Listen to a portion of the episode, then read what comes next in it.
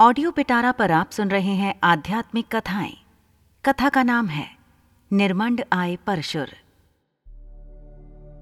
हिमाचल प्रदेश की सुरमई वादियों में यूँ तो कदम कदम पर देवस्थल मौजूद हैं। लेकिन इनमें से कुछ एक ऐसे भी हैं, जो अपने में अनूठी गाथाएँ और रहस्य समेटे हुए हैं। ऐसा ही एक मंदिर है, निर्मंड का परशुराम मंदिर। यह मंदिर शिमला से करीब 150 किलोमीटर दूर, रामपुर बुशहर के पास स्थित निर्मंड गाँव में है। मान्यता है कि भगवान परशुराम ने यहाँ अपनी ज़िंदगी के अहम वर्ष गुजारे थे। किवदंतियों के अनुसार, ऋषि जमदग्नि हिमाचल के वर्तमान सिरमौर जिला के समीप जंगलों में तपस्या किया करते थे। उनकी पत्नी और परशुराम की माता रेणुका भी आश्रम में उनके साथ रहती थी। ऋषि जमदग्नि को नित्य पूजा के लिए यमुना के जल की ज़रूरत होती थी। यह ज़िम्मेदारी रेणुका पर थी। रेणुका अपने तपोबल से रोज ताज़ा रेत का घड़ा बनाकर उसे सांप के कुंडल पर धरकर आश्रम लाया करती थी। लेकिन एक दिन रास्ते में गंधर्व जोड़े की क्रीड़ा देख लेने के कारण उनका ध्यान भंग हो गया और नतीजा यह निकला कि तपोबल क्षीण होने के कारण उस दिन ना तो रेत का घड़ा बन पाया और ना ही सांप आया। इस कारण जमदग्नि की पूजा में विघ्न आ गया। ऋषि इससे इतना व्यथित हुए कि क्रोधावेश में आकर उन्होंने अपने ज्येष्ठ पुत्र परशुराम को माँ रेणुका के वध का आदेश दिया।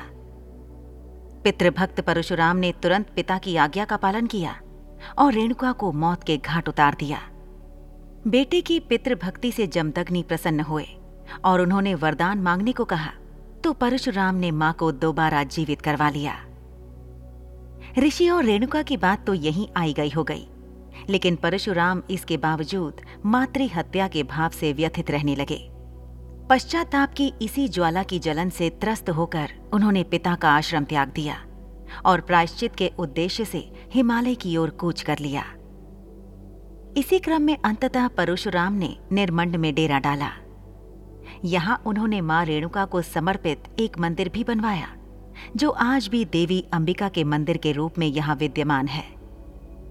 इस मंदिर में रेणुका की पौने फुट की प्रतिमा है, जो नह के रेणुका मंदिर की प्रतिमा से मेल खाती है।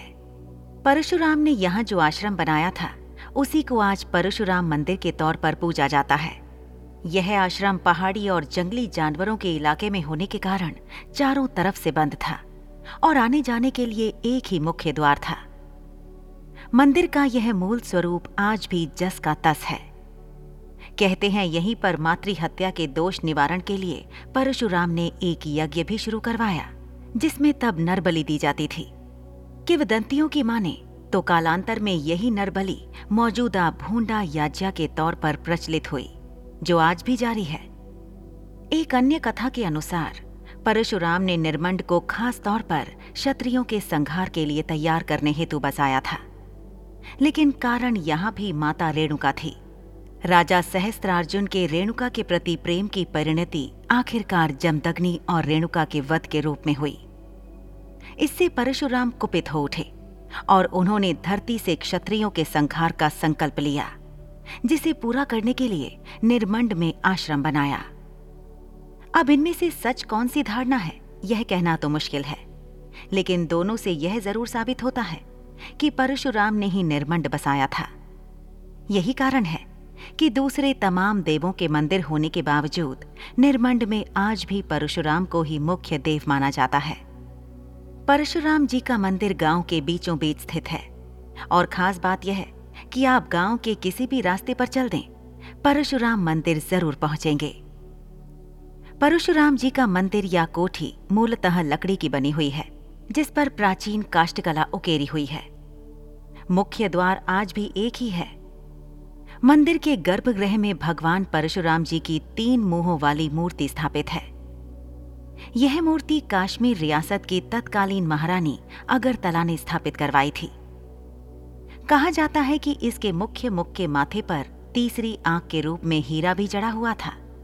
इसके अलावा यहीं पर परशुराम जी के तीनों मुंहों के लिए चांदी का मुखौटा भी हुआ करता था, जो बाद में चोरी हो गया था।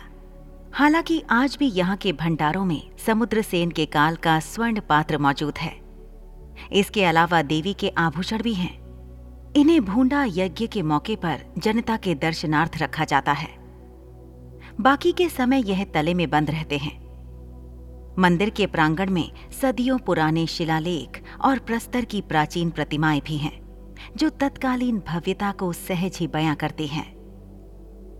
परशुराम मंदिर की देखरेख हालाँकि एक समिति करती है, लेकिन इसे देखकर सहज ही अंदाज़ा लगाया जा सकता है कि यह स्थानीय समिति के बस का रोग नहीं है, और इसके लिए व्यापक स्तर पर सरकारी प्रयासों की ज़रूरत है।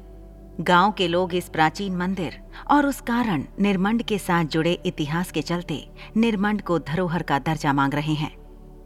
लेकिन यदि सरकार परशुराम मंदिर को ही सहेज ले तो भी बड़ी बात होगी। थोड़े से प्रयास और प्रचार से इसे इलाके का प्रमुख धार्मिक पर्यटन का केंद्र बनाया जा सकता है। ऐसी ही इंटरेस्टिंग किताबें कुछ बेहतरीन आवाजों में।